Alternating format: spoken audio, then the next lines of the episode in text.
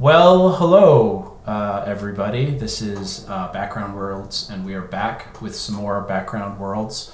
Uh, this is Patrick, and I'm here as ever with Vince. And uh, Dave, used to be a radio DJ, so why don't you take it away, do your introduction? We got our friend Dave on here. Well, hey, Pat, thanks so much. I really appreciate the, the opportunity to come and hang, and I will try to keep the Ron radio voice to a minimum, I promise.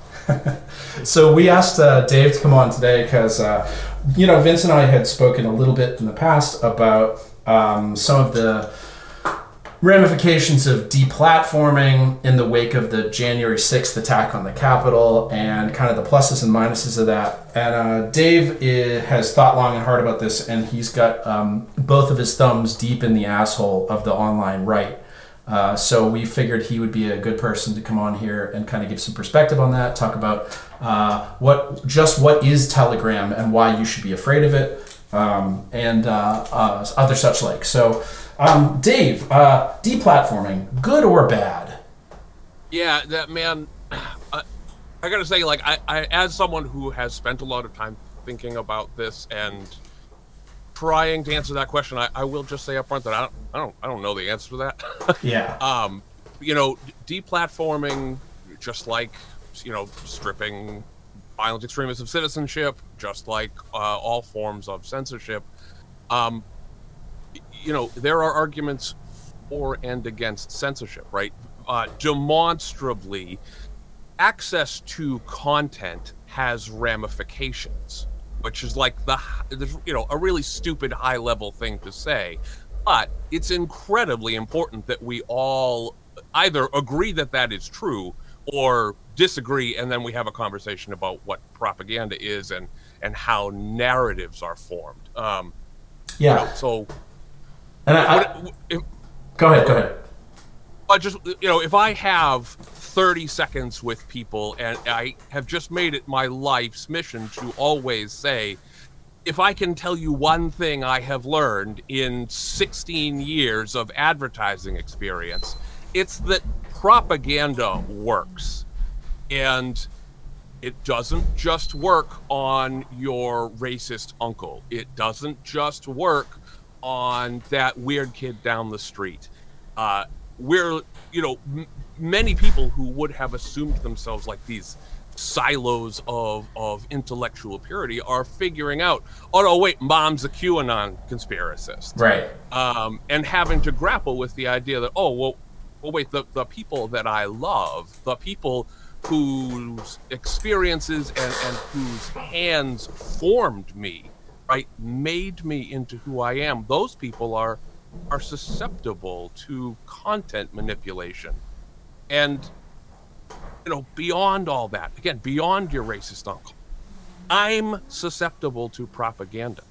You are susceptible to propaganda. Your narrative is scaffolded extremely directly by the media that you consume. And so when we consume racist content, um, even in the in the most passive, you know, leave it to Beaver way, right? When you consume nothing but a narrative that uh, that suggests that, uh, you know, that the world is white, that the world is masculine, that the world is Christian, or increasingly, that white Christian men are being attacked, are now the underdog.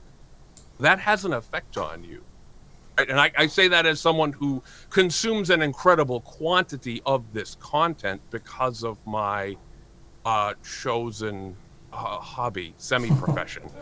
Um, that actually, you know, spend... that that uh, leads me to ask. I, I didn't want to throw it out there, but because uh, maybe you want to keep their their names out of your, your mouth here. But uh, do you want to do like, hey, why should anybody give a shit what you have to say about this? Oh, sh- sure. I'm sorry. Yes, I am just some asshole, and and I'll, I'll say up front, like I'm uh, I'm not pretending to be a particularly intelligent person. I'm in no way as well read as my my dearly beloved Mr. Condon here, but I'm a guy who really cares about art and about the act of communication and about how persuasion works. Um, so, you know, just to throw bona fides out there, right? I have a degree in journalism. I got my start in radio. I became an agency copywriter, which is basically a, a low level professional liar, um, writing radio ads and whatnot. Uh, from there, I got into tech startup and, and, and sort of became a bit of a digital marketing guy. And digital marketing, specifically audience targeting, using behavioral metrics to identify groups of people who are likely to purchase um, has kind of become my professional bailiwick. Um, I serve as the media, uh, the marketing director for a small private business and leadership institute up here in New England uh, by day, and that gave me the opportunity to earn my Master of Science in Counterterrorism, uh, which I took uh, purely as an opportunity to further study propaganda.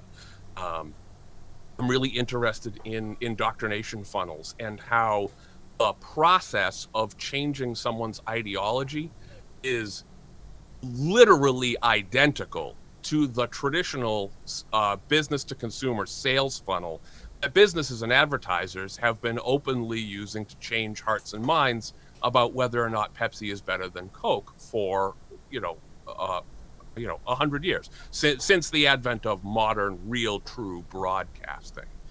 Um, and so I served in, in I, I, was able to do that. I now get to teach. I teach propaganda and professional writing at the college level. Um, and I serve as the media director for a counterterrorism think tank that focuses on the counter narrative space, on how conspiracy theories spread, on how indoctrination happens, and where the best place to disrupt it is, which is, um, I, I think, is important to say, is a really sort of controversial thing, right? We feel experientially as people, we often feel like the world, the media world that we are living in is extremely well established, right? Is set in stone. And that's because we as mammals have really bad short memories. We are only 13 years out from the smartphone. I know that's so fucked. I occasionally remember that. I remember yeah. when they first showed up, and uh, my uh, brain dribbles out my ears. Yeah, yeah, and I, it's I remember, really important. Sorry, go ahead, brother.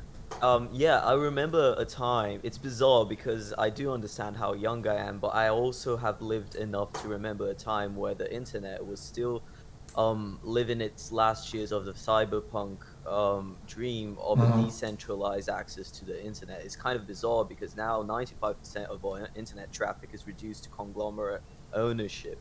So you've got like Instagram, WhatsApp, Facebook, Twitter, all big corps. But I do remember the time where you used to have forums and blogs, and it was a lot more decentralized and a lot more rhizomatic of, a, of an experience of the internet. You you felt like you were you could just find different places and not one place that was like the channel for information. Um, it's kind of bizarre, you know. Um, it wasn't a long so long ago. I think that that the big turn was around ten years ago, actually. Yeah, I think it. I think you can really well. I think it becomes really obvious what you're talking about, Vince. That trend probably with the rise of of Facebook. Uh, but before that, there were indicators, right, with like things like MySpace. And I'm not solely talking about social media, but I'm talking about a return to that kind of walled garden model of the internet. That, at least in the United States, the representatives of that were uh, companies like um, uh, CompuServe and America Online. Um, but even before that, right? Like I know Dave, you did a lot of work with um, with Google, like AdSense, and uh, with um, search optimization, and even just the fact that we're filtering everything through the lens of what Google wants to sell to its advertisers. Uh, you know how it wants to to monetize our, our attention. Um, that itself is is kind of like one overall uh, filter bubble over the whole internet at this point. Yeah, and I, I think that that exact point is is is really necessary again for uh, people who want to think critically about this space and about the way we consume media. It's really important to remember that, that that's absolutely true. That that Google is not benevolent. Google is not serving you uh, information. You know, the first search result is the result that it thinks you are most likely to click and find satisfying. It's not necessarily the right answer, mm-hmm. right? And Do you so, guys use DuckDuckGo? I've started using DuckDuckGo uh, like a few months ago, and the difference is staggering. Like you can tell the difference when you look something up. That you just know that Google wouldn't be putting up the results that you would. You kind of have to search a bit, like scroll a bit to find exactly what you want, but the difference in content is massive in terms of filtering. Uh, What's interesting to me about that, Vincent, is that that's even true on Google, and we, we all kind of know it, but we all don't don't talk about it as if it's an insidious thing. We all sort of know that the first result on Google, eh, it's probably trying to sell you something. Right? It's a heavily manipulated piece of content that was, you know, literally somebody got paid to say, "Oh, hey, I see, you know, a hundred people asked this question on Google in the last two weeks. Somebody make me a piece of content that will directly answer this question, so that our page selling whatever uh, gets up at the top. The page itself might not even be selling anything, right? It might just be an ad space. Well, that ad space is generating revenue. It's it's just really important, I think, for us as consumers to be hyper aware of of the experience that's being curated for us by a for-profit algorithm. Um, and, and I think to your your point about those those CompuServe and, and AOL and those those walls, those silos that we think about as being relics of, of, of a 90s and early aughts era internet.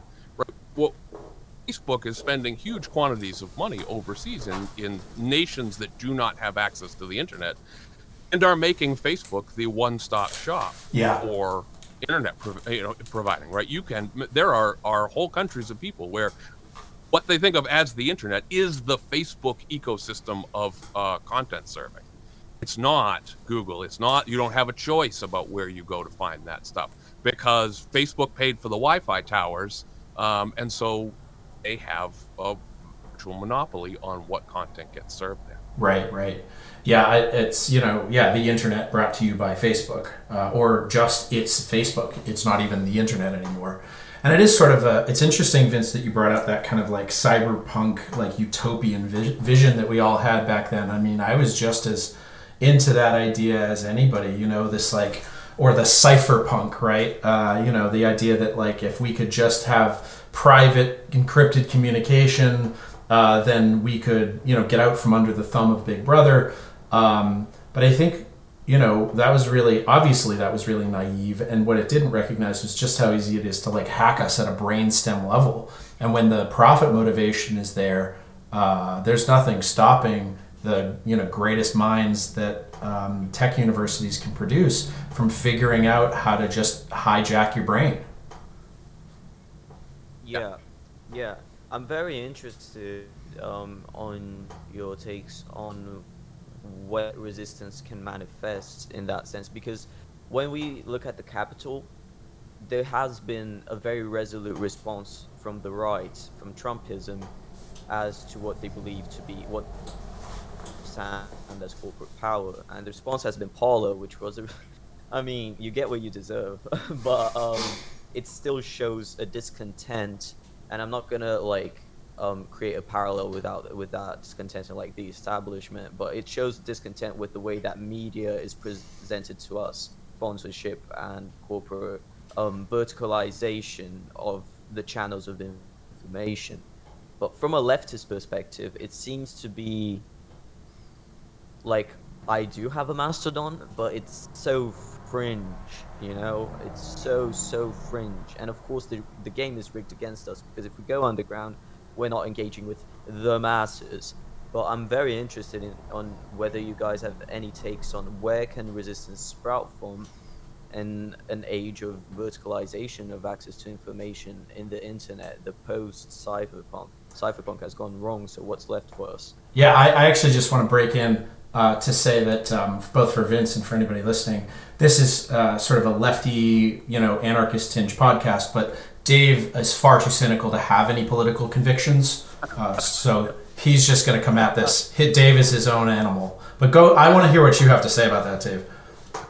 Uh, yeah. Uh, so uh, a couple things. So I think that um, social networks, right? Uh, centralized community spaces with centralized narratives, like Parler, and and again, the the speed of the cycle is fascinating to me because all now sort of throw Parler around as if it were the end all be all and as if it had been this highly organized space for ages. Um, I've been hopping around private, cons- you know, not private, small conservative social networks for three years now. They, they all people sprout them up because there's a clear customer demand for them, but they're really difficult. Community building is incredibly difficult. Um, it's easy to get a few hundred people into a space.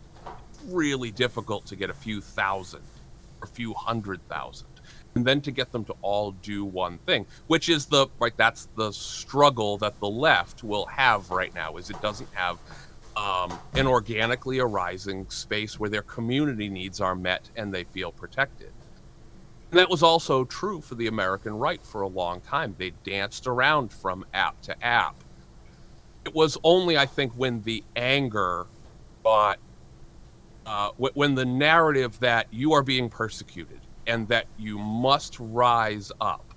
Uh, and whether rising up means just action or violent action, that's when they found Parler. Parler was there for that community. Um, and what has been fascinating about the deplatforming is to see the this rampant scramble away from it, right? The oh my god, we had a house, right? I mean, it was it's a house party when you were a teenager, right? We had a space, we had a thing, we had a place to call our own.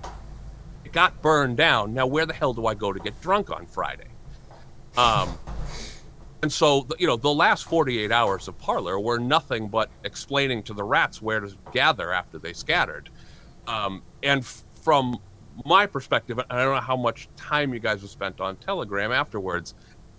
Like my Telegram feed right now um, feels like an infomercial. It feels like a lot of people trying desperately to recapture the magic was the pure action oriented anger of Parler at the end of 2020. Uh, you yeah, know, they're, they're trying to build a community. Sorry, brother, go. No, no, it's just I'm on a few channels that I did not keep up with Parler. I think that, as you said, the speed of the cycle was too fast for me to keep up with. I I couldn't be bothered to create a Parler account, but um, I am on a few Telegram channels, and it is bizarre. There's just there seems like there's no coherence anymore, especially because Biden took over. So people are constantly like at odds with each other well, what what's the next game plan? Yeah. Oh, well, it's funny. They're they. I agree. They're at odds with each other about what the action is. Uh, they're still real unified about the fact that it's all the Jews' fault and that the black men want to rape your white daughters. Well, there it is, folks. I mean, there's your hot, hot take. But but no, you're not wrong. I mean, so many people have pointed this out, and it's obvious if you look into it at all something like QAnon is just Nazism, right? Like you just you, you they've scraped the serial numbers off. It's the blood libel. You know what I mean? It is just repurposed old school anti-Semitism, and that's of course why it's been parasitized by all of the the real ideologically driven hard right groups, right? Like there's no, it's not a coincidence that they saw in Trump and in Trumpism, Trumpist, the Trumpist legions, right? That they saw a fertile recruiting ground. It's because it, it's it's sort of a natural appeal to these folks, um, and like I think one of the fascinating things because I think about this. I teach it. I you know not at the college level, but I teach a class on like media and how to how to sort of avoid having your brain melted by the internet. And and as a result, like one of the things that I'm fascinated by is just how much the internet and especially in the time of social media um, has uh, supercharged conspiracy theories. And you know, one of the things like teenagers are fascinated by conspiracy theories. They all want to know if the moon landing's fake. They all want to know, you name it, right? Is, is Obama a lizard? And of course, I tell them, yes, he, he is a lizard. But that's the only one that's really true. But um, anyway, uh, I, I the way I try to like put this to them, and I, I'd love to hear you guys take on this, is that, you know, the reason we need to be cautious of indulging in this desire for conspiracy theories is because the last time one gained power uh, at a, over a state, we got Nazi Germany. I mean, the Nazism was just a conspiracy theory that happened again uh, to get a, a Wehrmacht that it could order around. Can I put a weird twist into this? Please. Um, it's just, Lizard people are real. uh, I, yeah. Um. Um. I. I feel like I hope that Dave. Uh. I'm not sure how much of this you see in proportion to. Of course, like the big focus on is on QAnon, but me occupying a lot of leftist spaces online. Um. There's something that I see that is very uh, concerning from my view at least, because I do think that even though it, it, it's not as big as Trumpism, it can have very real consequences, is red brownism. And it's Mhm. becoming a discussion amongst leftist spaces because now the guy in power is the establishment guy, right? Is the guy who was left to Trump.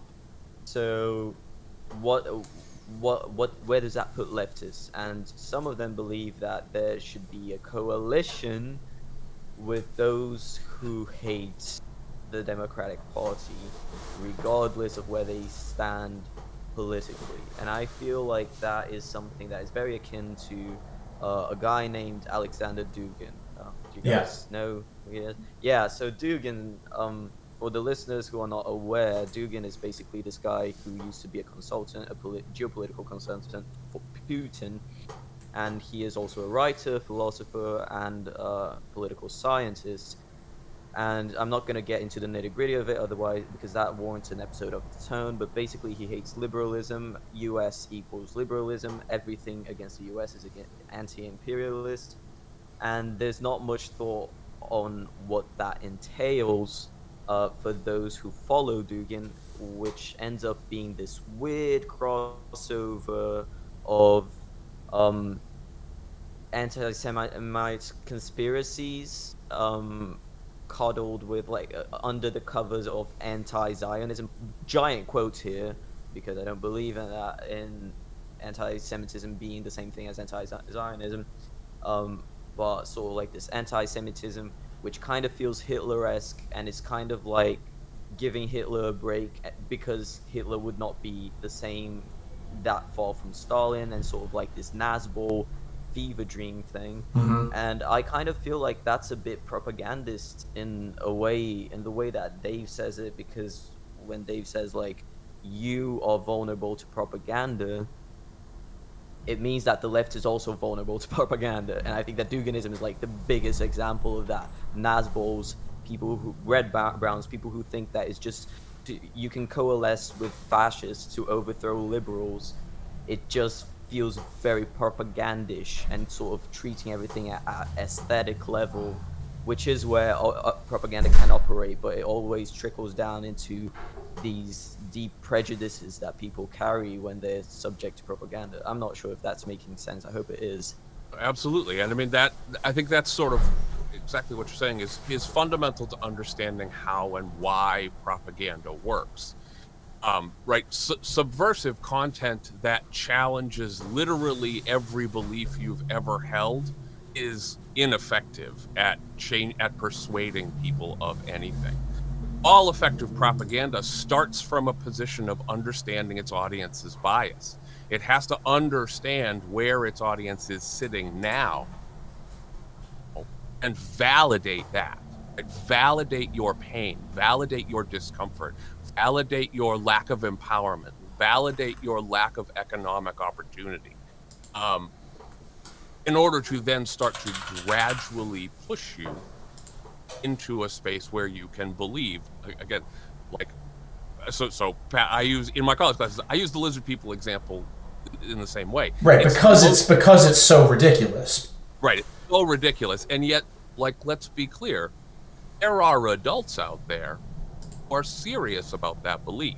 Yeah. Um, and they're not, I would kind of challenge you to in, challenge anyone who says, well, those people are just fucking stupid. They're not fucking stupid. They're human beings who have a real, honest, emotional life and who have a real need for love and validation. And if the community around them isn't providing that or they can't find it, they will seek out a community that does. uh, even if that community is weird and uncomfortable, right? We look at, again, the other things that we laugh at, right? The flat earth movement is, again, fucking stupid. Mm-hmm. Filled with a lot of, again, college education is not a threshold for intelligence, but of, you know, people who should have been taught critical thinking skills.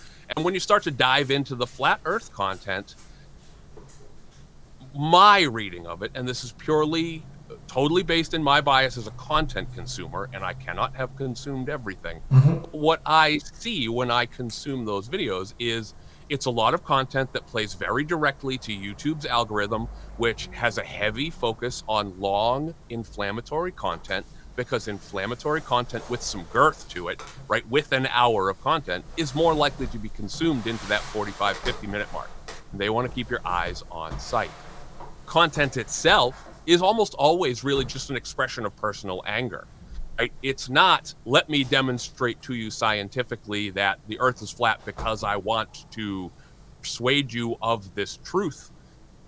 So often it's infighting, right? It's it's white men who are really upset, really angry, um, really missing something in their life you know, yelling at other white men who are making video content. Uh, it's basically all just attack videos explaining how that asshole over there doesn't understand how the world works. Um, but and they don't come together personally, but they do come together as a movement, as a content thing, as a consumer base. Yeah. Um, that allows for more content to be produced, right? More propaganda to be produced, more young people to be indoctrinated. I think you Um, can. and I think that Go ahead. Go ahead. Finish up. I think we see the same thing in in the in the far right, absolutely, and I think you're going to see it increasingly on the far left, um, where you know if it, you know Nazis and the Ku Klux Klan have extremely different politics, right? They do not believe the government should operate in the same way. They will absolutely ally because they both believe that uh, extreme acts of violence are necessary to spark the race war that will usher in the next generation of white utopia. Um, so they can both make content about that, make content that expresses their anger that validates the anger of young people who are out there looking for answers, as we all were, right? I mean, I draw heavily on my own experiences as a 17 year old white kid growing up in New Hampshire when I approached this topic because I was just another angry guy who was looking for answers. And I'm really grateful that the answers I happened to find uh, weren't Nazi-esque because I don't believe for a second that I wouldn't have been a convert. Like I just, I, I don't I think we need to be more open about our own personal vulnerabilities um, and understand that, again, both on the left and the right, propaganda works. Someone's going to tell you that violence is the best way out. Someone's going to tell you that the enemy is amorphous and evil and inhuman. Someone's going to tell you that you're persecuted. Someone's going to tell you that you and they and us together are the gatekeepers of freedom. This isn't propaganda. That is. Someone else is out there to brainwash your children, and they are the enemy, and they must die with their heads on pikes. It's bullshit. You know, it, Really effective bullshit. Well, it is, and and it's uh, you know it, it, one thing that sprung to mind when you're talking here is uh, um, the kind of rise, of, uh, and maybe they've died off a little bit. I have, I think that like the kind of wave of radicalization has swept over and past YouTube, but uh, when they were all the sort of like cringe compilations, you know what I mean, and it was basically just nothing but videos of uh, like you know blue-haired women or uh, people of color that were angry about something, and somebody would yell over that for an hour. But I, I, I actually really want to acknowledge Dave, like uh, as much as it's uncomfortable, you know, as much as I feel very seen, um, you're hundred percent right that you know sometimes this this kind of um, well these techniques, as you point out, they're they're effective, they're long established, uh, and they are how indoctrination works. So you certainly can see these things happen on the left as well. You know, of course, uh, I, I would make the argument that we're correct about who the enemy is. Um, but uh, you know, but uh, but to that point, like you're you're hundred percent um, on in that there is a tendency both right and left. Once you get to that point where you're within completely within the echo chamber, you're you're surrounded by it. Uh, there is definitely a tendency. That's when the guillotine jokes start, right? That's when somebody has been radicalized to the point where they're very comfortable with the idea of doing violence to the other. Um, and, uh, you know, it, it makes me really uncomfortable. Uh, luckily, I've been able, in my sort of like left life, left organizing, I've been able to avoid mostly those spaces. But it makes me really uncomfortable to hear people go down those, those uh, um, uh, kind of those, those, those hallways because you know I recognize like I'm not you know I'm not a revolutionary. Uh, that's a whole other conversation. I think that uh, um, well whatever I'm not going to even start that, but I recognize that there there is a place for self defense. Right there's there's a place. I do not com- uh, uh categorically object to or reject violence. But the glorification of violence as the fulfillment of like this almost sexual urge to um, to gain some kind of feeling of power over a world that so often makes us feel powerless, that's really dangerous, whether it's coming from the left or right, right? Because that's how you and end up that with. That Go ahead. Sexualized language, I think, is and uh, again, not to get into bias, but like Pat knows that uh, my bias is uh, we're mammals, and literally everything we do comes back to sex. I really believe that especially as Americans, and I would love to know more in order to see if this holds true elsewhere. But we really fetishize action, and, and again, action can yeah, no, mean a guys. ton of different things. What was that? Um, but, guys. One more time, we keep talking over you. No, no, no. That's it. Um, that that really is you guys. Um, oh. when I speak, at least. um, it's because like I'm not gonna say that um, Brazilians or people elsewhere in the world. There's of course conflict everywhere as we speak. There is massive outrage in like Russia, for instance. And Russians yeah. are known to be absolutely batshit, no matter where they land on the political spe- spectrum. Um, you know, we definitely have seen um, fronts of like um, thought that has been jihadism for one uh, glorifies violence in the name of religion. Then again, Europe has done crusades, so it's it's splattered all over human history. But the U.S. brings it to a level of commodification mm-hmm. and of um, super selling it that crosses over through that through the the through propaganda to levels that of sexual engagement of violence that are like unbeknownst to me. Like I, I, I, listen, I enjoy shooting stuff. I would I would own a gun if I felt like I could or if it was legal. Um, uh, but I, it's it's something wild to see it how the U.S. treats it. It's like fucking bizarre. I'm not gonna lie. I think it's again. I think putting it into a propaganda space, right? We are and I'll say I, I, I use terms like indoctrinated, and, and I really do want us to strip some of the negative emotional connotation from those words. Like we're all indoctrinated. Yeah, by definition, by being a member of a society. okay. Yeah. Right, right. So we as Americans, we are very specifically indoctrinated into a cult of violent extremist action from our earliest days. Like it it sort of grosses me out anytime anyone says it has no home here or mm-hmm. like violence isn't the answer. Fuck you. You, ne- you never, yeah, you you never paid attention terrible. in the history class. Yeah, uh, that's right, that's right. Uh, exactly what I've been thinking through this whole thing. Is that like, of uh, you know, all all students learn in American history every year is oh, the, the Revolutionary War, the Revolutionary War, the Revolutionary War, uh, they were heroes, they were patriots, etc. And then we all make the surprise Pikachu face when the, when people go and you know role play the founding fathers. Of course, we've taught them that that's the model for being a political hero. Absolutely right. You gave us something to aspire to, and that is something that all good propaganda does. Right? It gives you meaning. It gives you a goal. It tells you that if you engage in X action, better things are coming. There is a utopia on just the other th- this just the other side of that river of blood.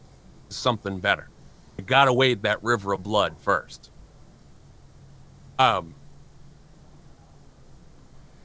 Hmm. Sorry, I lost my train of thought. No, yeah. that's that's all right. Um, yeah, I, f- I, I- I definitely see that um coming across in um U.S. culture. Uh, Patrick well knows uh from an episode that I have yet to finish editing and releasing um that Brazil is kind of founded on a very different um set of feelings. If I were to like, I'm not gonna try and theorize and be a historian here. I'm not gonna try and like assert myself with the with the confidence of someone who knows what Brazil is made of because it's such a massive country.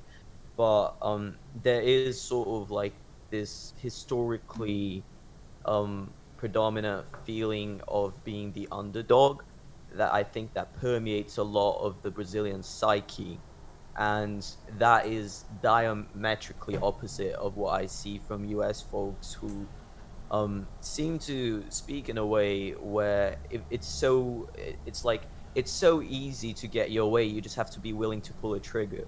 And from a Brazilian perspective it, we sort of like have this uh, this underlying mentality that we will never give get our way so we just have to compromise politically again and again and again and again and even culturally again and again. We just have to take up what is given to us and make the most out of it which makes sort of like political empowerment a very different a difficult question. Um, the question of revolution is difficult. The question of reform is difficult. Recent history in brazil have, has proved that. But it, we cannot have that mentality of you can be a hero just you know be willing to shed some blood. That's something that is very us like and very opposite to what brazil has ever learned so Well, Brazil also has the, the cautionary memory not that long ago of what it really is to live in a society that's governed by organized political violence, right? I mean, you've oh you've- 100% yeah, you've lived through that military dictatorship, and with the exception of like complete, you know, troglodytes like Bolsonaro, most people aren't excited to go back to rule by the sword. Yeah, and curiously enough, the military dictatorship was the was the trigger that the U.S. had to pull in order to get what they wanted. So, um, you know, history fulfills itself. It's Mm. pretty self-fulfilling in that sense. Well, I, I, it's interesting that you draw parallels there, uh, Vincent, on on a Brazilian ethos of being the underdog. I think the American narrative is rooted in the same idea. It's just we've done something much darker with the dream of what can be done about it. Right, a hundred percent of our media teaches us that you may be an underdog. A little bit of violence will get you out of it and that that you you know there may be insurmountable odds. You may be a 90 pound broken backed weakling but you can still play football if you just believe enough if you just believe hard enough your bullet will find the right forehead uh, and the nation will be cleansed of whatever liberal ideology or conservative ideology. Um, you know we're taught that you can somehow rise above your space in life um, because underdogs win and because you're an underdog and because we we fetish people fetishize people with a little bit going against them um, yeah, yeah, you know. yeah. But yeah, Dave, I, I, I was cur- I'm curious to hear your take on this because you know we're talking a lot about what could be termed like the cult of action for action's sake, and uh, you know people like Umberto Eco have included that as one of the de- definitional um, aspects of, of fascism. Uh, and uh, you know, obviously, we're here to, we're here talking about this rise of uh, of an extremist right that we're we're sort of all witnessing and wondering how far it's going to go. I think, um, speaking as somebody who's you know done a fair amount of reading uh, and uh, studying of the the rise of fascism in Europe, I think that there are a lot of elements in American society that uh, would fit very comfortably into that kind of a political structure. You know, this this sort of worship of action and masculinity, not not the least among them. So I guess prediction time, Dave. Uh, you know, um, are is Joe Biden going to be uh, dragged from the White House and burned at the stake? Uh, are we heading towards a day of the rope? Like, how far, based on your reading of this, how far do you think it goes? Or does it fall apart if there's no like cult of personality figure like Trump, who I have no idea why he appeals to people, but clearly he appeals to millions of people. With him, is he more dangerous now that he's not constrained by the office of the president? Is he less dangerous? What do you think is going? Where, where, where are we going with this? I think that's a really good question, Pat. And I mean, you know, uh, I, don't, I don't really, I wouldn't trust any of my predictions. um, but I, I will say, charismatic leadership is, uh, is absolutely necessary for the organization of any violent extremist community. Um, without a centralized figure, centralizing a narrative, repeating it, being there, kissing babies, making you feel like you have something to work for and toward, uh, movements fall apart. They de- devolve into infighting. They, de- you know, they devolve into just a, a raw inability to agree on goals. Where the American fascist movement has had the god that is Trump coalesce around in the last four years. And before that, uh, we, we saw that the opposite works a little bit as well. Whereas if you just have an enemy you hate enough, uh, that can stand in a little bit. Uh, right? We really hated having a black man as a president. Um, and that is where that's what got this ball rolling. Yeah. Uh-huh. Um, and then so Trump Trump walked in Trump as a demagogue, right? As a TV show host, right? As someone I'll say like I relate to a lot personally. Why? Because I'm fucking charismatic, and people, as a charismatic guy, you learn you can get people to do what you want. Um, and he learned that lesson a long time ago, and and just ran with it. You know, he walked into a community that was primed, that was hungry, that was angry, that didn't feel like they were being listened to, that felt like the Democratic candidate Hillary Clinton was being railroaded down their throats, which, in fucking fairness, was true. Yep. Um, and that's, you know, so it was, really was a perfect storm for a demagogue. Um, I'll say that now that we have, uh, you know, Mr. Milquetoast himself in office, I think th- that it will be interesting, more interesting to watch what happens to the left than the right, uh, because the left's got nothing to coalesce around now. There's no enemy, right? What we saw in this past election was a question of which, gets more human beings out hatred of a man or love of a man. And in reality, we find out, well, they're within a few million assholes of each other. um, but now, now we got nothing, right? Trump's going to go if, if he's. I have a personal belief that he's going to die of natural causes the next year Yeah. because that man ain't healthy, No. which will be good for America because it prevents him from continuing to from building a media empire, which is going to be what his next move is. Yeah. His next move is to try to, to take it to the airwaves um, and to go be Alex Jones. Yeah. Yeah. Say what you will about Uh, Trump. He clearly understands the power of the microphone. Oh, 100%. Um, and, and, you know, maybe not even intellectually, just because it's always been there for him, right? He knows how to manipulate that medium. And again, we have to recognize that we are all susceptible. If he understands the medium, he understands you. Right? He understands your needs. And listen to him speak, right? So when uh, in 2016, when this was was kind of this ball was rolling, um, some Russian friends and I, I developed an app called Trump Clinton Debate Bingo, which was just a silly bingo game on your cell phone. Um, but in order to, to write all the words out, I had to sit there and read through his stump speeches, which is not something I recommend. Um, But really. by the way, Dave, before you go too much further here, before you go too much further, I think you just uh, admitted on a recording that you were part of the uh, the FSB organization that uh, subverted Trump as an asset. So well done to you there. Uh, I mean, the FSB did an amazing job in 2016, man. I that I mean that is a whole nother thing. The the the entire the coordination and cojones required to pull off what Russia pulled off in 2016 to this day astounds me and and I find kind of beautiful in in a, a very uncomfortable way. So actually, before you go on, I want to hear, hear you finish that thought, but I want to put a bookmark on this because there is definitely like a lot of sentiment on the the left in the United States that the Russia Gate thing was uh, sort of overblown for political purposes, and I'd love to get in, into this with you and and hear your take on how much there was there. But go ahead and finish what you were saying about Trump first,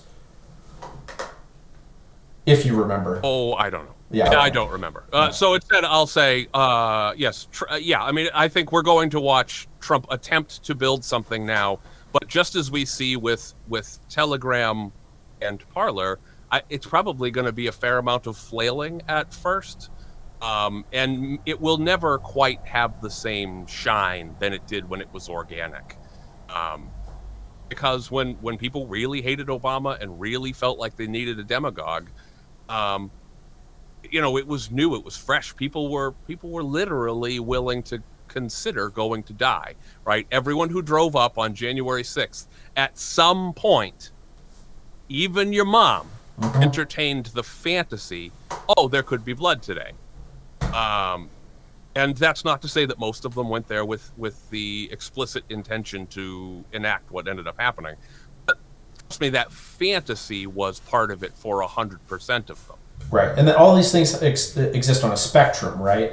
And any Yeah. kind of, I mean, any kind of extremist movement needs to have people that are all along that spectrum. You need to have the people that are willing to strap on a suicide vest or open fire, but you also need the people who are willing to supply those suicide vests and, and firearms.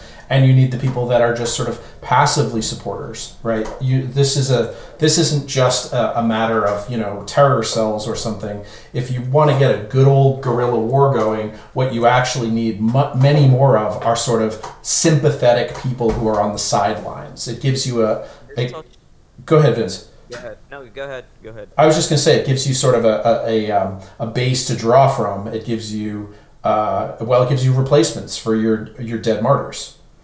I think you can actually you can take it a step ar- farther out from that too, Pat. Um, you need uh, an even bigger number of just humans who are expressing interest because that number, that raw total, that raw crowd size gives you authority. Yeah. Right? It says, well, look at all these people, and even though the to your point, the vast majority of those people sit way out on the low ends of the bell curve of extremism, the fact that they're there is important, right? There's a reason that if you are opening up a new small Etsy shop and you are having a hard time playing the algorithm to get your, I don't know, stupid fucking knit Cthulhu sold, you can go spend a hundred bucks and get, I don't know, a thousand likes from all over the world to say, which will then show up in your metrics, right? It plays the algorithm. That's search engine optimization. That's how content gets served.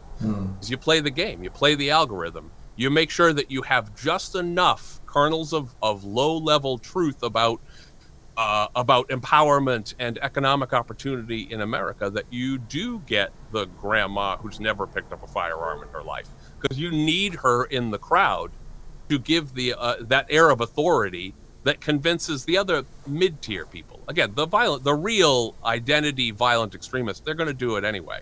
But to get the guy who has a shitty job and is really pretty angry, but is not sure if it's better to spend tonight watching a Friends rerun with his girlfriend or go learn how to build a pipe bomb.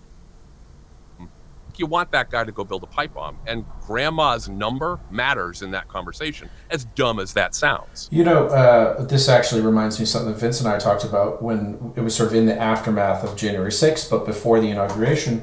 You know, we were talking about the rea- the the likelihood of further violence, and, and one thing that I, I had said at that time was basically I didn't think anything was going to happen on the day of the inauguration because all of the people who were just there to be there and to who gave cover for the people who came came planning and willing to do violence, that cover was going to be stripped away. And so anybody who showed up was going to have a big old target on their forehead as like these are the core, these are the dangerous people, and the people who have reached that level uh, are savvy enough not to not to expose themselves that way. And I, and I think many of them chose not to expose themselves. I think that it it's interesting. You know, we like to point to the 50 or so people who did break in and we like to look at the photographs of the couple guys with zip ties. It, I think it's really telling that it wasn't a hundred guys with zip ties. Mm. Um, and you know, again, in thinking about the way we consume content and engage in communities. So, right when I so I I released my thoughts on this on YouTube right after it happened. And in order to do that, right, in order to put a monologue together about the nature of censorship, I needed to go and get as much footage from the January 6th insurrection as I possibly could. Um, and so I've watched a lot of the organic content that was being uploaded by participants on that day.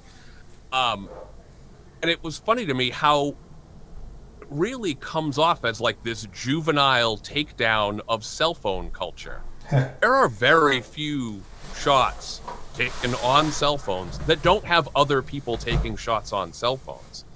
There was a lot of like just like identity need floating around that day, Mm-hmm. uh, where people were viewing what they were doing through the lens of the camera, through the medium of social media. Right. They were thinking about the clout they were going to get by posting this. They weren't thinking about what they were actually doing. They were sort of living online rather than living in that moment.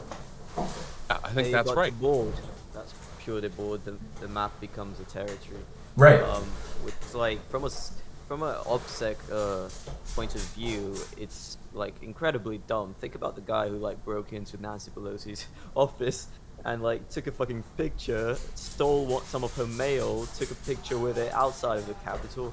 You know, you anyone who knows anything about OPSEC, I mean, if you're gonna storm a building, there's like it's it's a 50 item list of don't do this that was done by that guy. But hey, the map is the territory. At least he got a picture up in Parler and um, became a bit of a celebrity in it. Yeah, he's attained the only kind of immortality that we can hope for anymore, right? Like he, he's going to go down in history and more importantly, meme history uh, as you know the guy who put his feet up on Pelosi's desk, uh, and that's to say nothing of the QAnon shaman. I mean, you cannot dress like that without it being, without you being very aware on some po- some level of the fact that you're doing this for the views. You're doing this because it's outlandish, right? And it gets you the attention that apparently, you know, mama never gave you or whatever, uh, however you want to psychoanalyze it, right? So, you know, I might caution that a little bit. yeah, Only in that I'm not sure that is how he thinks about it, and and understand that I'm sort of speaking out of turn here. I'm not a, you know, I don't study the mind. I just sort of study propaganda and identity causes. I, I, think that that validation in the moment, that the joy of exposure is not necessarily the same thing as actively thinking that you're doing it for the gram. I'm not sure that if that separation makes any sense. Um, I get what you're saying. I think maybe he's too extreme a case for us to really dig into there because I, I think if you're dressing up like a like a uh, uh, minotaur, you, you you're aware of how that looks to outsiders. Like that's a very conscious choice. But I, I will say I think you're probably right for a lot of the more sort of uh, mainstream passing people that were involved and then got there and thought, oh, this is cool you know, I'm gonna take uh, I'm gonna take video of it just like I would that time that I went to you know Paris and stood in front of the Eiffel Tower, right? Like it's just the the spectacle and the experience of it for them. But I think that there's clearly other people for whom uh, their presence or their image was very carefully planned, right?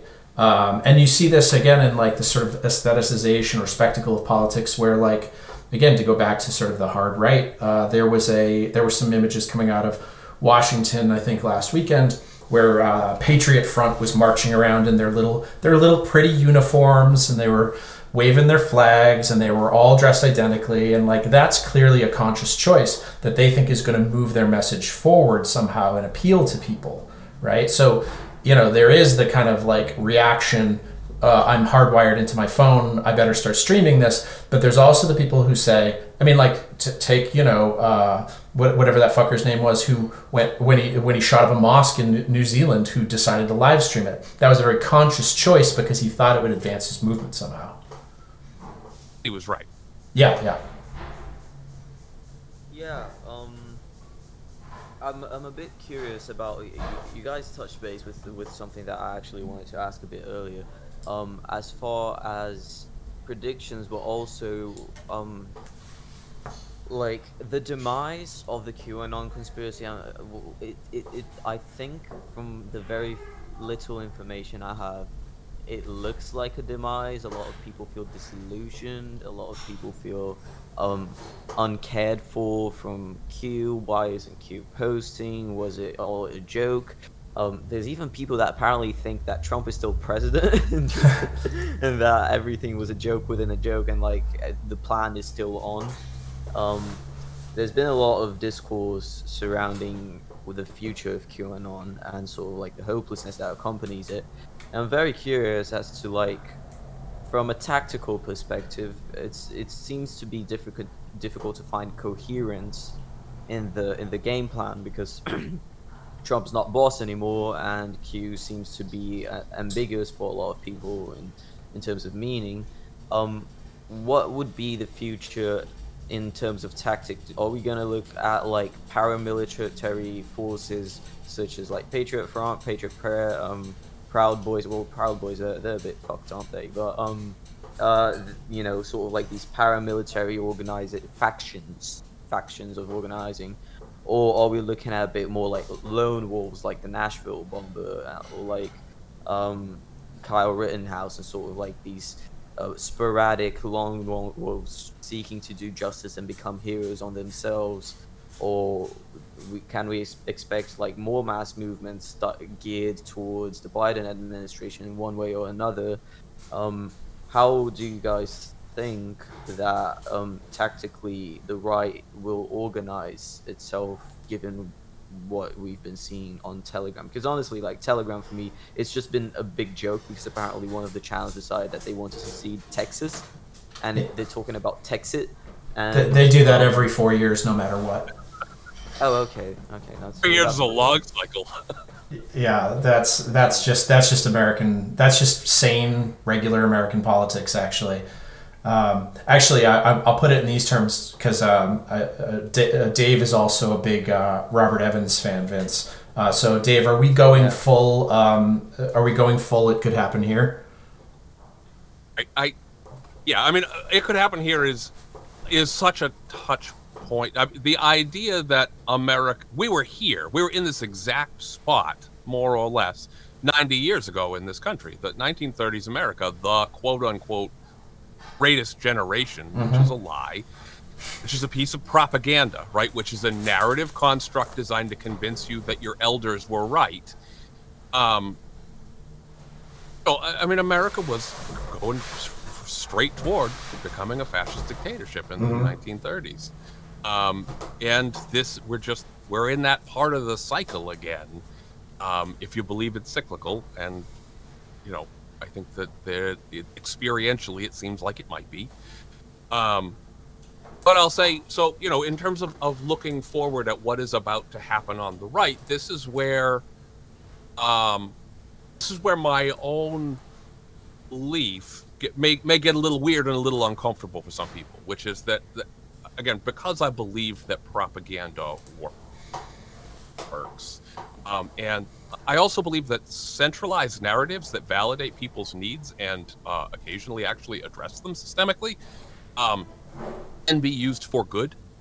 The fact that QAnon is in throes of misery and that your Aunt Sally doesn't know what to do anymore because the Facebook live streams that used to be daily that made her feel heard, that made her feel like part of a community, uh, were apparently bullshit. Um, human is now in a moment of searching. And we can address that as people. Like, we can give those people a, a home, a philosophical basis for forward movement uh, you could empower those people with, I don't know, some idea of how to actually take economic power back for themselves, some idea of how actually to better their direct community rather than worrying about the laws 3,000 miles away. Right? How to take action in their space that is nonviolent and that helps establish a good, solid community base for the next generation. Put all those crocheting, gun toting grandmothers to use mentoring teenagers. Uh, gives you know give them an economic outlet and maybe just maybe left and the right in the united states can come to some kind of central agreement that we're all worthy of love and that our lives have some value uh, made up though it might be, the experience of that value is real and is necessary. Um, and I think if we don't do that, right, if you don't, if you don't train people in the skills it's going to take to move forward, they're not going to move forward. Another demagogue is eventually going to show up. Those demagogues are going to be smaller, right? They're, those demagogues are going to be at the state level the Nazis never disappear because there's always one drunk asshole in a bar, the leaflet, um, who is a semi charismatic leader who can bring a number of people around him and into the fold because they like getting drunk and going shooting because who doesn't? Um, and oh, by the way, it's all the Jews' fault. Yeah. Um, and if you if you let that happen, it's our own damn fault. The cycle's just going to keep going think you have to subvert the cycle by actually addressing people's needs. And I, I maybe wanna, it's okay. I want to warn you here, Dave. You're, you're giving a, a very suspiciously anarchistic answer to this about empowering communities and giving people actual meaning and agency over their lives. So, uh, if you don't want to lose your reputation for cool detachment, I would watch out there yeah, I mean, I don't know. I just just think that it's okay to actually look at how people operate and how communities work. Mm-hmm. And like we have all this information at our disposal. We have incredible quantities of data thanks to our participation in Facebook and Google. Like those things could be put to positive use. We could start trying to love each other a little bit instead of insisting that all arguments are best served online by comparing someone to Hitler and in real life with the firearm that you should be carrying because you're an American. It's a really good point. I, I feel I feel grateful that I'm wearing a Operation Mindfuck uh, t-shirt for this. uh, I will say I think you know art and and outreach for all of us as people, I think, is really important. Um, it's got we have to kind of change the culture of consumption around it. I think we all need to participate more. That doesn't just mean generating content. It means actually meaningfully watching content and consuming not letting our feeds flit by, right? Like I deal with college students on a daily basis. It's shocking to me to watch the way they consume information. It's so fast, uh, right? The world just zooms right by, and I'm not, I'm not entire, I, I, I'm not entirely convinced that that's healthy. Refuse to be the old guy who poo-poos young children, but, um, you know, a little bit of active listening you know, a little bit of really trying to pay attention to the needs of the people around us. Mm-hmm. Well, you know, would help.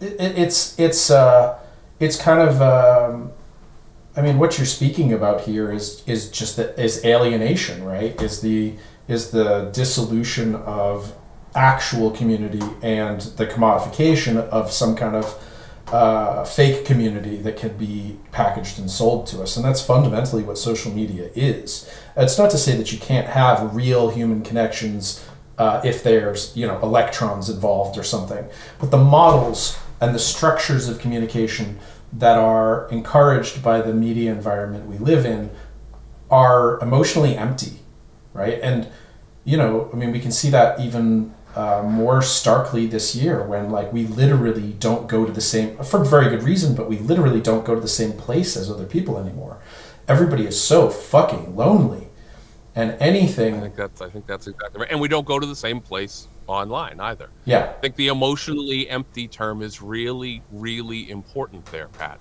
because uh, it's a literal truth.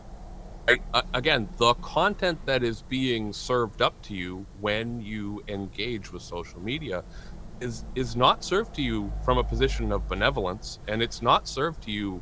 Uh, I'm going to use a marketing term and say organically.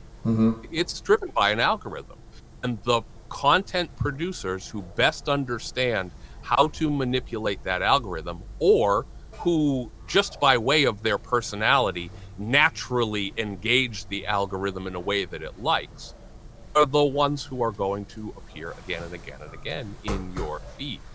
Um, that that's how echo chambers get built, right? They get built organically. They get built because the algorithm keeps feeding you something uh, and notices that you spend just a little bit more time when uh, you know some guy's going on a rant, uh, and that rant lasts for more than 15 minutes. Um, so It- it is emotionally empty, right? The literal engine that serves the content you consume is emotionally empty, um, and it's it's really important for us to change our consumer behavior uh, to a position of understanding from of that. So this uh, very much makes me think of uh, a sort of thought experiment from uh, people that study artificial intelligence and talk about that, whatnot. Um, the Elon Musk's of the world, although you know, obviously he's a dick, but. Um, one of the uh, sort of ideas that gets thrown around there is this idea of like, you know, what are, what are the problems with a super intelligent artificial intelligence, right? If it, it surpasses human capacity. And the, one of the examples that's put forward is that imagine that you create an artificial intelligence to run your paperclip factory, and that it uh, grows to the point where it is you know smarter than any human possibly could be, and its motivation is still to just make paperclips. Right. This is a scenario where eventually this thing is going to seize all of the resources of human society. Uh, and transform all of the mass of the universe into paperclips because it's doing what it's designed to do exceedingly well, but what it's designed to do doesn't fit any real human needs at a certain point. I'll say I, I think that that uh, again uh, this is going to show some of my, my biases here but like I, I also think that that's what demagogues are doing I think that demagogues are naturally charismatic human beings who have a the gift of leadership from uh, you know from birth and from nurture right? Whatever you know dad didn't love them seems to be a pretty consistent trend. Um, you know whatever it was that happened in their youth that made them really good at manipulating people. The bullhorn that we've given those people now again is greater than has ever been literally in the history of of media and persuasion right? Um, the the guy that is Donald Trump that demagogue the demagogue that is Hitler um you know Hitler 10 years earlier wouldn't have had the media access that he did right Yeah. wouldn't have had the the size of the bullhorn that he did um and and it, the Trump and and his use of Twitter and his use of audience understanding, his use of television, I think is is the same thing. That's that's a guy doing what that guy's gonna do, um, because by engaging in the in that way, it it serves to validate him. It serves to uh, make him feel at ease when he you know when he he is happy when he is lashing out at the perceived enemy and building a community of perceived like-minded individuals. Well, Trump is That's literally Trump's a, a dopamine addict, just like the rest of us on social media. that's right. That's ex- exactly right. Just like the rest of us, he's just better at a bunch of it than us. Um, so he's he's more successful, and so he built a you know again he he stumbled into a community that was raring to go, and then built it up from there. So, Dave, save us. You said that there are ways that we can alter our usage of social media. Be our be our uh, charismatic guru. Uh, be the be the anti-Trump. How do we get ourselves out of this trap? Yeah, uh, uh s- s- think it be smaller, right? Don't.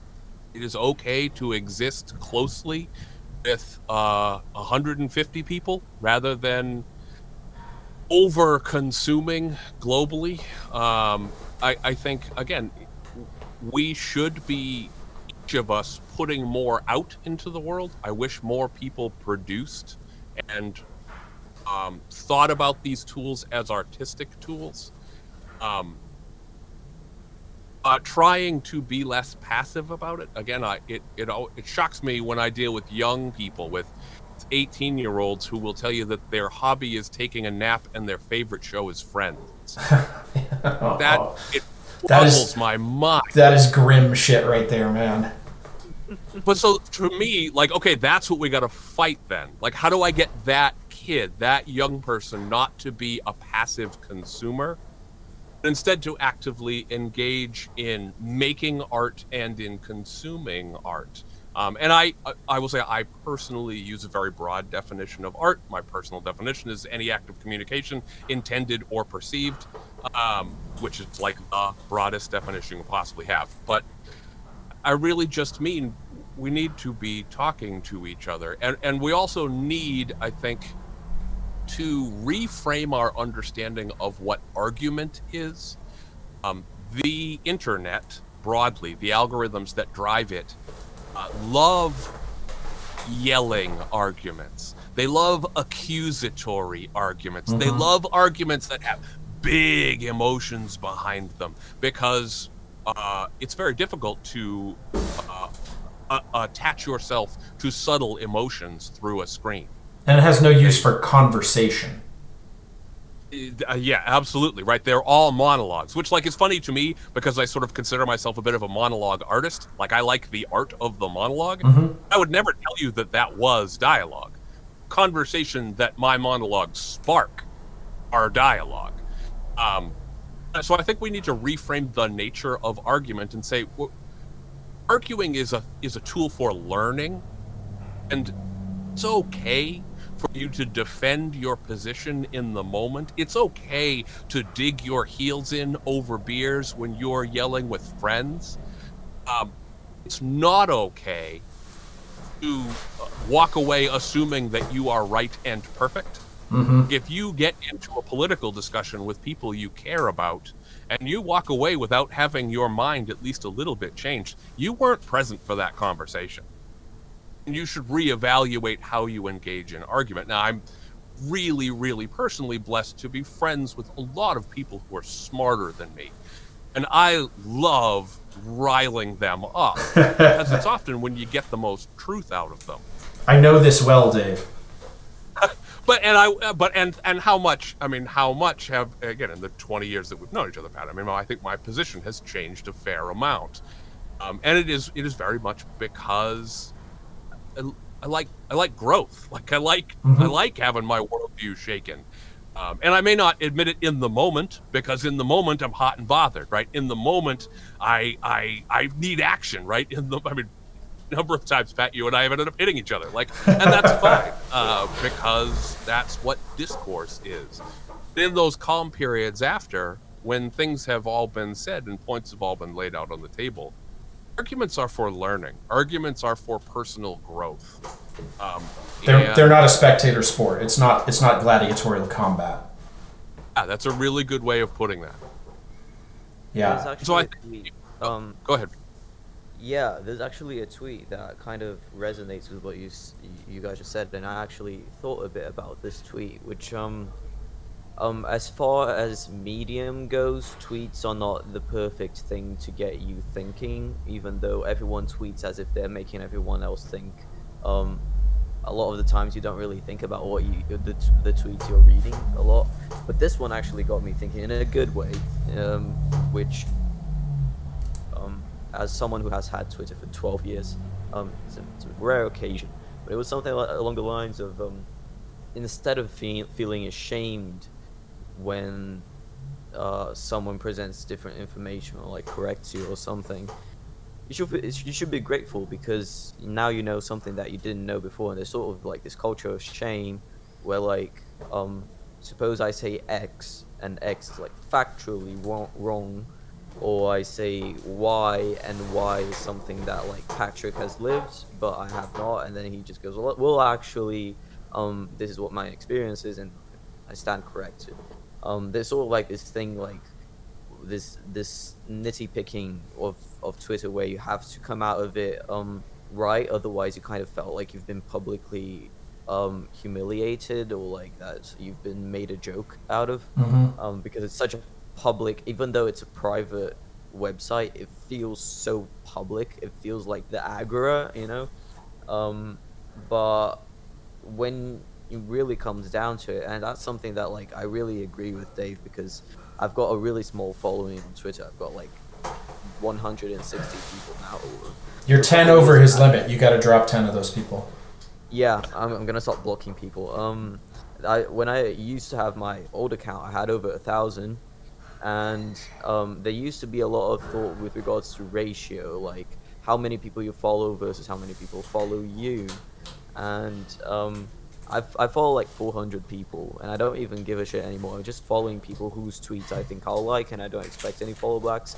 I'm actually quite happy when people don't follow me back because I took a lot of shit on Twitter but um it's uh, when i've been able to give up the attention and i spent like over like a year and a half with a locked account to make sure that the people following me are people who i love and trust and or that i don't mind seeing my tweets um it really reframed social media for me and it made it okay for me to be 40 and it made it okay for me to interact with people in a way that learning is not a shameful process. Rather it's um, the beautiful consequences of interacting with other human beings. And if, if i'm if i am to be any sort of advocate of community this is the very least that i owe myself and others and i have nothing to lose but everything to gain because no one's going to remember me for being like humiliated from a tweet Right. argument like of like five months back but people will remember me if i'm able to tell them thank you for for showing me your perspective and now i know something new and over the last year this is like open like cracked open my skull to new thought and a, a bunch of things that i'm very happy that i know of right now whether i agree with them or not um, especially in the left um, all sorts of anarchisms that I would not use to label myself, but I have great respect for, and I understand what they're striving for. And honestly, like more power to them, as whether I regard re- whether I agree with it or not. Mhm.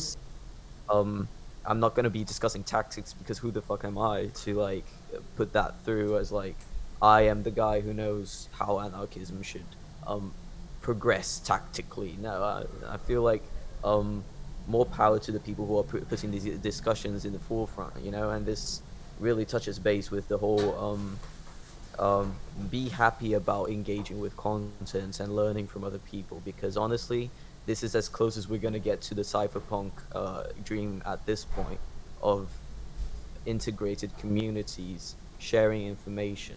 We cannot get back to anything resembling that, that if we cannot at least accept um, exchanging information and communicating without shame. Yeah, and ultimately we do not just is it a necessity, but it's actually a good thing to live in a world with people who are not like us and who disagree with us sometimes on really fundamental things, right? And this is, you know, I'm not about to go red brown on you here, Vince, but but um, but you do need. I recognize that there that there is a, a that it comes to a point where there's no long it's no longer possible to coexist in the same space. But I do think that one of the things that we want to strive for is to make the range of what we can uh, not necessarily accept but tolerate as wide as possible. Um, you know, I think uh, this is one of those kind of big differences. I suppose if you if you want to get into like the intra left fights of the the last two centuries or whatever, this is one of the things that leads me to feel more cozy on the on the anarchist side of things uh, than on the Marxist side of things, uh, Marxist statist side of things. Anyway, is a, a, a, recognition that like yeah, ultimately people should kind of be able to do what they want, and sometimes you won't like it, um, and being able to being able to deal with that is a learned skill. Like being able to negotiate a, a modus vivendi, a way of living with somebody who you might find fully disgusting uh, that that's important to be able to do that. Again, I'm, I'm not about to tell anybody where the lines are. When does somebody step over that line and you no longer want to be a part of whatever social contract with them? But we do have to make uh, uh, a space for people who are not like us uh, and uh, um, you know, uh, again, that that's a learned skill. We have to get out there and practice that. The only way we can practice that is occasionally paying attention to people who don't already think what we think they should. Fully agreed. Fully agreed. And I think just to, I mean, to sort of bring it back around a little bit, uh, we each have to choose our lines there uh, because, uh, uh, again, because if if the line that your cohorts are touting is tomorrow is the day of the rope, and Yeah. we are going to, again, th- that the the goal of white nationalism is explicitly stated, and it is to usher in a utopian ethno state through race war. Yep. And that all it takes to spark race war, to get the American, or to get whatever group of people up in arms, is an act of extreme vile violence that likely starts to cull the quote weak whites out. Um, you know, that kind of content is not only fundamentally flawed, right, as a worldview, as a political philosophy, um, it's also dangerous because it it's a really easy answer to give to angry young people who are searching for meaning and are desperate to take action. Yeah, it has a body count already. And it's big. Yeah. um, and like and and the the sort of grand sin in the United States, which I, will say is interesting to see coming to light a little bit right now, uh, is that the United States government has just fucking ignored this for 50 years. Um, I mean, uh, you know, so I'm I'll be I'll be 40 shortly. So like my point of reference for this is the Oklahoma is, is the Oklahoma City bombing Yeah, same. 96, where I was 15 when that happened, and we were taught and and told, and our grief was processed through this lone wolf concept, right? And it was Tim McVeigh and some other kind of pudgy guy, but the FBI caught him, so it's all good. Uh, that's not true. like demonstrably, Right. they were part of, of a Nazi cult uh, that literally lived out in the woods in a compound. Like they had a guru. Some asshole taught them those supplies and taught them where to do it. That the Oklahoma City bombing is straight out of the Turner Diaries, Yes. which is a '70s era piece of propaganda. Yeah. Um, And it's come back It in a big way. So- oh, oh, yeah, absolutely. People are reading that Uh, now in uh, great, much greater numbers than had been for decades. because now it's uh, so this the interesting thing about weird pieces of propaganda like that is they become esoteric prizes Yeah. it becomes a it's a badge of honor for a young person to have found a copy of the turner diaries and read the whole thing cover to cover and taken notes right my uh, i love this touch point when i read the turner diaries uh, the copy that I got, I downloaded a PDF offline from a Russian server. Like, it, this is the 2016 uh, uh, election hack, the culture hack. Uh, you know, they're serving us this kind of content. They're storing it for you um, because it helps subvert. It subverts peaceful American values. Um, you know, it's a whole other thing. But anyway, so my point is, right, they, these esoteric prizes, right, reading the Christchurch, you know, massacre uh, manifesto. It's legitimacy. Man- It's a mark of that's right. legitimacy. Yeah. That's right. I, I put some work into this, and what I find fascinating about it, and about the way that these esoteric prizes exist in an age, an age of social media, is like they're not real esoteric prizes. They're kind of bullshit. Back in the day, if you wanted to go find you some Nazi propaganda, uh, you had to work for it. Like you had to go shake the right hands in the right bar at the right time, you know. And Fat Joe over there had to okay it before you actually got invited to midnight mass, where you could all drink elk piss from an, a horn or whatever your fucking symbol Yeah. is. Um, and uh, now, I mean, again, it, five minutes on Google. Yeah, it may not be on the first page because Google wants to pretend that it's not there, but you can find that content. Um, Yeah, and yeah, that yeah. content is, is really, you know, content like the Turner Diaries. I I don't know, like I personally, at least, I remember really viscerally being a young man, and the first time I, I really got to process emotion through science fiction it was a big deal. Uh, where I saw, I felt, I felt heard. I felt aspirational. I felt like, oh my god, I have something to to work for in the future. Uh, because here's this narrative, and granting that those narratives were dark because we were young, um, you know, this author clearly gets me, and and that's very much what the Turner Diaries is. Like we have to remember, it is designed to be a piece of pop fiction. Yeah. Um, is it extremely well written? No, but it's written in 70s era English, and that ain't 30s era English, and it sure as shit ain't 1850s era English. Right. Like a kid who wants it can absolutely get through it, uh, and it will tell him all about what he needs to do to store his guns properly and uh, and design a communications network and what to do when the black people who are going to take over the FBI for their homosexual agenda come to take your guns. Um, know, it's it, uh, those those things are there and they're waiting as prizes for young people. Um, you know, the same I uh, sort of assume with uh, collecting and curating propaganda, right? Which is like that's a hobby of mine, um, and I guarantee you, it's a hobby for young people as well. Uh, Only the- there Only the weirdos, Dave. but that's who I mean. The weirdos pull the trigger, right? Right, You- yeah. You, you know, you have if you have a need strong enough that is not being met by society, that you are willing to learn to make a pipe bomb. As much as I hate to call you a brother, well, guess what? We're both bearded weirdos. I guarantee it. Yeah, no, you're you're 100 percent right about that. There is a certain there's a, a a set of wiring that has to be there to turn anybody into like the the average person. This is this is actually in some ways the classic problem of leftists. The average person just wants to grill, right? They don't give a shit about any of this. They might understand that their life kind of sucks, right? But they're not really. They don't want to go to a reading group. They don't want to read your, as you said, you know, like if I hand somebody Kropotkin they're going to take one look at the bearded weirdo on the front and throw the book at me, right? So the people that are really going to get into that, this is a. I don't want to play like a two sides of the same coin thing here, but the a lot of the same uh, psychological structures or ways of thinking. Uh, a dissatisfaction with the way the world works and a willingness to look for unorthodox answers. Those exist, uh, you know, not to horseshoe, horseshoe theory it, but they do exist on both the left and the right. And again, I'm obviously coming from the point of view who says, well, I'm right and they're wrong, otherwise I'd change my mind. So for me, it's a tactical question of like, how do I get to the the people that are going to take this stuff seriously before the ones that want them uh, to kill brown people?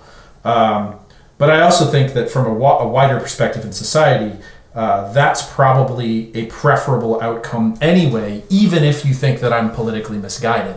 We probably would rather people go to like Trotsky reading groups than that they go out in the woods with the militia uh, and learn small unit tactics.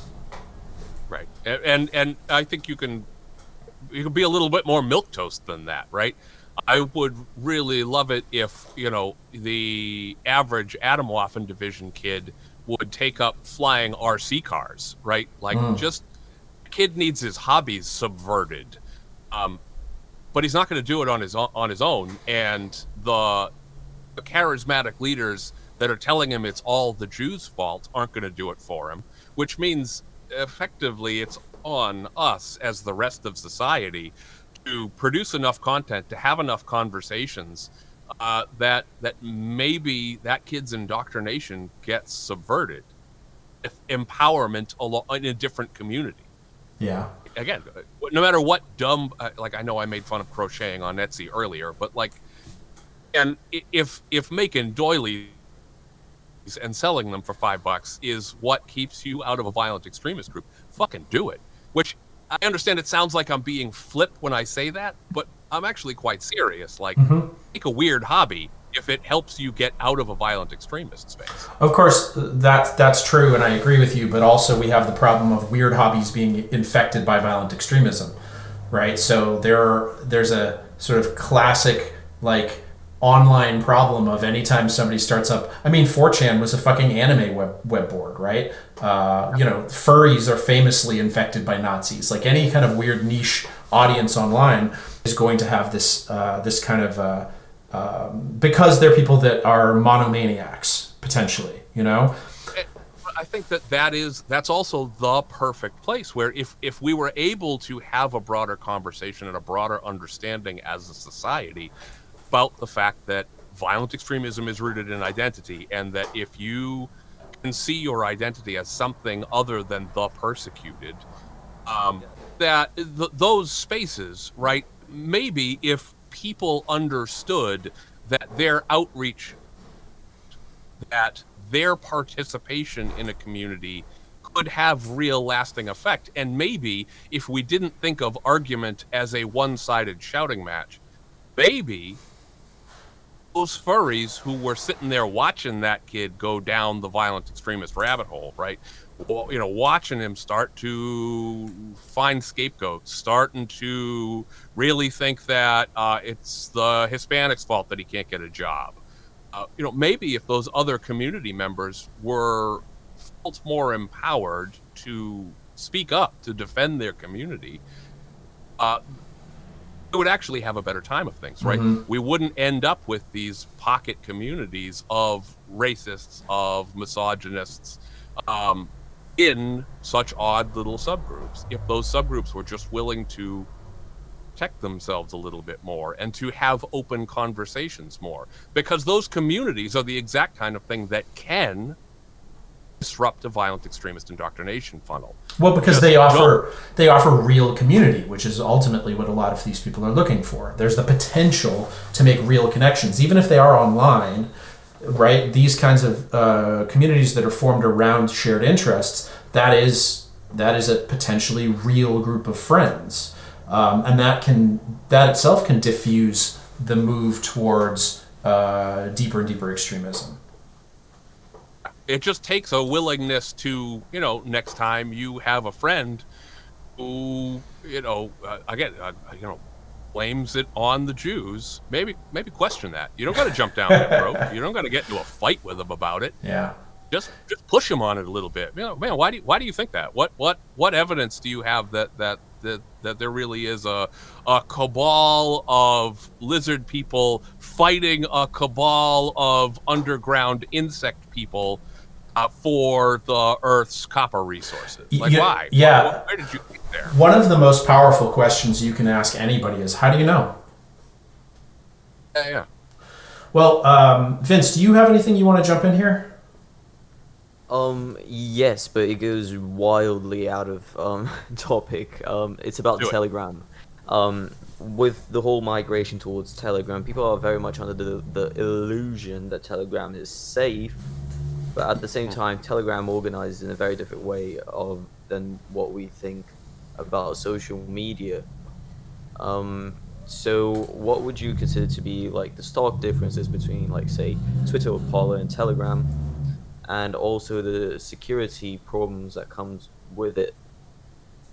Sure. Uh, I mean, it, it has. I mean, the differences experientially are in setup, right? And and I'll say that, uh, fully admitting that I am old enough to have a hard time consuming content on a lot of different social networks. I actually, I still don't get Twitter. Um, I just something about the way information flows in that space doesn't click with my brain and and I suspect that that's going to be true for Telegram in the long run as well. Um, it doesn't, feel like a great community space to me, um, from a from a pure consumption standpoint. Um, it's it's really so so Telegram's own published number is that it got a hundred million new accounts in January, which is staggering. That's redonkulous. I like I. It's funny because when I started, I, I knew we were going to come on this and look for, uh, uh, uh, and talk about Telegram a bit. I started looking for the number. Biggest number I could find published by another source was 25 million. Uh, and that was halfway through January, before Parler even was really shut. Um, and then when Telegram came out and said 100 million new, I mean, that is, I mean, again, just a shocking number of humans who attempted to migrate into that space. I mean, that's almost a third of the population of the United States. Right, uh, which I would love to actually see the. I would love to see the the, the global breakdown of that. Yeah, and I have to I have to imagine that a lot of this are just like looky loos and bots, right? So the how many of these are actually going to be active users? But still, even if it's you know ten percent, that's an enormous number. That's exactly right. Um, and it's all it, and so they're going so so Telegram's going to go through a, a period of time of flailing, right? I'll say to my own personal experience on Telegram, like that's really what it feels like it's doing right now. It's very pitchy. It's very sales oriented. It's very, ah, man, look how much content I can scream out in any given day. Um, you know, I mean, it's it's every ten minutes there's a new post about some new bullshit new, news article that's fake. Um, yeah, just trying to get you to engage. Um, and it will be interesting to see how many people stick with that engagement, right? Um, I think that the answer probably won't be very many. Um, Telegram is is is different um, in that it is uh, encrypted, so they cannot give information to authorities theoretically. Um, I'll say it's interesting to me uh, to take a bit of full business context of Telegram um, into account, which is that six months ago, uh, the Russian government dropped its uh, movement toward banning Telegram. Um, they had been trying to formally disband Telegram as an app. It's been blacklisted there for a while, but you could still get it. You could still engage with it because Telegram is is a Russian app, right? It was designed for subversive Russian politics. To it's encrypted to protect their identities, which the Russian government did not like, um, and so they were they were persecuted for a while. Six months ago, that persecution kind of stopped, um, and in December, Telegram announced its plan for monetization. I'm a big believer that the social networks that survive and thrive are almost always the ones that monetize first and fastest.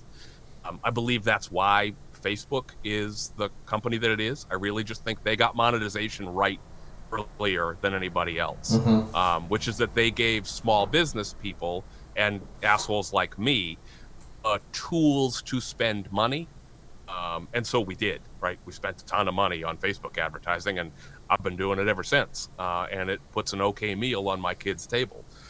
Um, so Telegram is going to be adding both ads, which support Telegram the company, um, and like like super stickers, um, you know, badges that you can purchase as an audience member and donate to your favorite content provider. So that monetizes things for content providers. It allows humans to make a living spouting something engaging.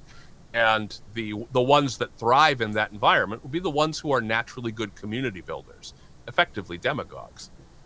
Um, all of that came out last month, and then this month we have 100 million new Telegram users. It's an interesting escalation of the beast. Yeah, that sounds um, potentially well yeah that sounds potentially extraordinarily dangerous because it's going to you're going to create this natural selection process to push the people who are able to energize and uh, piss off a large enough audience right up to the top of that and not only that you're going to make them rich right. in the process so we're going to see you know like exactly take right take a guy like Alex Jones, right? Alex Jones is theoretically deplatformed all over the place, but we can't get rid of this motherfucker because he's got tens of millions of dollars in the bank and he can he can buy his way into media coverage.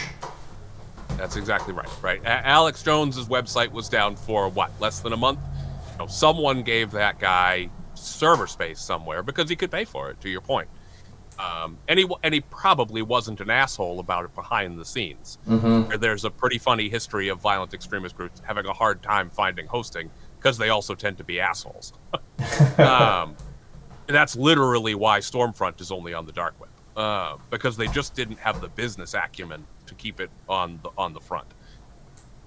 Uh, but Alex Jones, I think, is, is is a really good example, Pat, of again that that guy basically organically rose, right? He figured out how to monetize on a big personality early on, yeah. right? Started selling vitamin supplements, started just selling little things, um, and has built it into an empire that thrives off of things like Sandy Hook denial, uh, you know, Right. denying that children were murdered an hour's drive from where I live, which is this very weird, very weird place to be as people. Mm-hmm. Um, like we we are more apt to believe that terrorist attacks are all red flags, and that the CIA is dumb enough to reuse con- crisis actors over and over and over again. Um, but at the same time, that also many Americans totally reject that, but will readily believe that Putin came to power because he engaged a false flag and bombed five apartment buildings, murdering a bunch of Russian citizens. Will readily accept that it happens overseas, and it's more difficult for us to accept that it happens here unless you're a lizard person drinking conspiracy theories. Well, I mean, I think that what we what we're seeing there is is that people aren't believing these things because they're convinced of them. They're believing them because they let this person think what they already thought, right? Which is that uh, you know somebody needs to kill Barack Obama or whatever the case may be, right? They give them a license to hate the people they already hate, and you know we can kind of see that when like people will pass right over the out in the open admitted documented conspiracies in american history uh, and pick up the really weird ones that target the people they dislike. You know none of these people that are really into the alex jones like ri way out there conspiracies none of these people if you started talking to them about cointelpro or something they would they would not give a shit right? Because uh, you know in their heart of hearts they're kind of glad that the fbi killed all those black civil rights leaders Absolutely. Which is why I don't get why they don't celebrate it more. Like, you should be more pro government, man. They hate the blacks too. Kidding. Well, kind of. Uh, I mean, uh, yeah, that's well, it, you know, you're pro government when it's your guys, right? Uh, and that's you know that's one thing I think is a, a, a real problem in the United States, which is that the the the liberal Democratic Party doesn't understand the way that the that the Republicans and the hard right do what political power is and how to use it. Right? They think of it as they they take all the bullshit about like the founding fathers and the ideals of America seriously. Whereas the right recognizes that when you have political power, the last thing you want to do is compromise and talk to the your opposition. You want to use that political power to make sure that the next election cycle you have political power and to maximize that political power and eventually lead to a point where you get your way, no matter how horrific or harmful that is, right? And we're kind of living through that nightmare right now where we watch Joe Biden try to compromise with people who basically like would have been happy to see him hanged on January 6th but they're going to do it because they've they've drunk that that Kool-Aid. That's the indoctrination that they've gone they've undergone, right? Which is that like America is good, therefore what America does is good. Uh, and if America storms the Capitol building, well, that's you know, it's just uh, hey, we're rambunctious. We've got that rebel spirit, and like let's look at the good side of this, and uh, let's find some kind of compromise position with those folks. And ultimately, it's going to get us all killed. My hope is that it only gets uh, like 30 or 40% of us killed. But I've got kids, so I have to believe that to sleep at night. Yeah, yeah. Well, okay. Uh, I love that we've managed to come back around to the, the grimmest possible interpretation, which is I can't speak for Vince, but that's where I always like to leave things. Vince, what do you say? Terrible, uh, terrible future, all doomed. I mean, it it's your future, right? We have the No. nuclear weapons to make it everybody's future.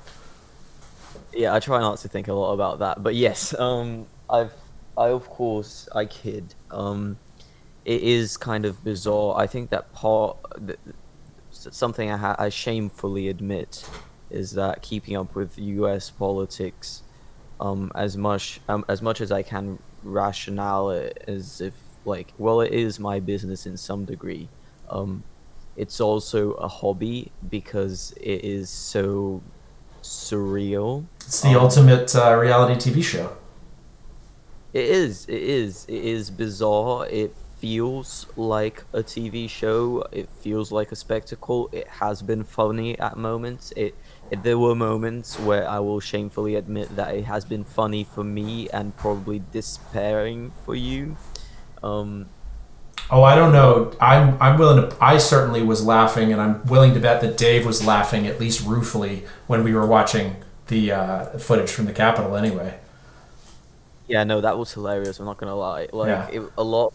There's been a lot of discourse on Twitter on like, oh, why are you, why are like Latinos laughing and making memes out of this? Like, a bunch of people are gonna suffer if these people have their way. Like, well, my empathy lies with my minorities, of course, which always are gonna get the lower end and the worst of any right-wing insurrection. However, given the recent history of Latin America as a whole, um, we do have the the joke where wh- what's the only place where you can't get a U.S. coup? The U.S. because they don't have a U.S. embassy. now look at the irony here. um, so we did have a bit, of, uh, just just a few kicks. We can afford to to joke about this for a day or two hell yeah. um, before it all circles circles back and um, bites us in the ass. Um, I don't know. I think that at this point it is sort of like almost a social experiment, like curiosity to a level where like I'm just trying to check up on my friends and make sure that they're doing as well as they can yeah. and it is a bit um bizarre from an outsider perspective to see that every time that I talk talk to Americans, even with Biden in in presidency, everyone just seems to get um more and more and more pessimistic. You know. It's gonna be okay. Thank you, Dave. You, you, brought us back. All right, so let me finish Really, off. really this. Well, let me let me finish off with this question, Dave, because you dodged it at the beginning, and I'm not letting you off so so easy. Uh, deplatforming good or deplatforming bad? Uh, if I have to make a binary choice, I'm gonna say deplatforming good because it removes ergonomic efficiency from access to to, to violent extremist charismatic leadership. Jam the jam the communications. Yeah, that that's right, and that that really is helpful in the short term. My my problem with discussions of censorship and deplatforming is because it's such a big action. It feels like we did something. Hooray, we won! Um, and it's not. Uh, the the example that I will throw out to people is it has been illegal to espouse a white nationalist politic in Germany for 80 something years. Um, that didn't stop white nationalism in Germany. No. And last summer, the first shots were fired. Last summer, Nazis in Germany assassinated a politician for the first time since World War II. Um, and so while censorship is helpful and prevents your mom from becoming a QAnon freak, it does not actually remove uh, needs that violent extremist communities meet for people who are in a vulnerable position, whether they are economically disenfranchised, whether they are, uh, you know, they feel disempowered in their community, or whether they have a, a very real personal grievance, like a cop shot my brother, which is, you know, a thing that a great many Americans can claim and is a, a primary driver for the identity of violence. Um, I am personally aggrieved and therefore must seek vengeance. All right. Well, you heard it here. We're gonna shut down the internet. It's for your own good. Uh, so you know, tweet your last tweets, and uh, I don't know. What do you do Yeah, on Snapchat? Me and Mars, Say, say that again, Vince. that's what Ni- me and Mars said. We're showing the internet's for your own good. Going on here. We're all Pol- video. we're all Pol Pot now, so that's uh, that's something. All right. Have you guys seen the video of like a, a girl like just just like just for for kicks so so we don't end in such a dismal note. Yeah, yeah. Video going on of a girl like doing like an aerobic exercise video, and she's completely ob- oblivious to the fact that she's she's facing a huge avenue behind her, and behind her like there's the cars going into Parliament to execute the coup, and she's like her back is facing the cars, and so she's just like dancing for the camera, and you can see the cars rolling into to coup Myanmar. Ladies and gentlemen, the internet. fucking hilarious. I, I I heard of that. I'm gonna have to go take a look at it after this. Um, well, uh, any last words from either of you guys? Good to each Dave. other. Propaganda works and sucks, but it's okay. We're mammals. As long as we understand it, we can manipulate ourselves for good. We can grow. We can love. We can build safe, interesting, pleasantly uncomfortable community spaces to be in, to be well in, to raise families in, to raise dogs in, to learn and to make something worthwhile. Life is mercifully short. Go blaming other people for the bullshit. Yeah, a lot of people got dealt a really bad hand. Maybe we should try to help those people if we have the opportunity to do so. I understand is like an asshole privilege thing to say, but what else am I gonna do? Vince? No, I think that was a pretty good note. I don't think that uh, anything I would say would sound any more positive. And to be quite honest, I would rather my, um, yeah, my last thoughts are actually these thoughts, so the listeners can like go to sleep at ease. Okay. Well, uh, Little thank- that's right. Thank. Let me get real close to the mic here. Thanks for coming along with us on this journey tonight. Kill your computer. And hug your your your your neighbor. Kill your computer and hug your neighbor. All right, well, that's going on the T-shirt. You can buy it there, along with our our branded dick pills. We're taking the Alex Jones model and we're running with it. We'll catch you all uh, on the flip side or the next podcast episode. T-shirt's still gonna be actually on on on Etsy. Are you kidding me? Nope. All right, well, I'm gonna I gotta go, guys. I gotta go buy a T-shirt. Thanks for listening.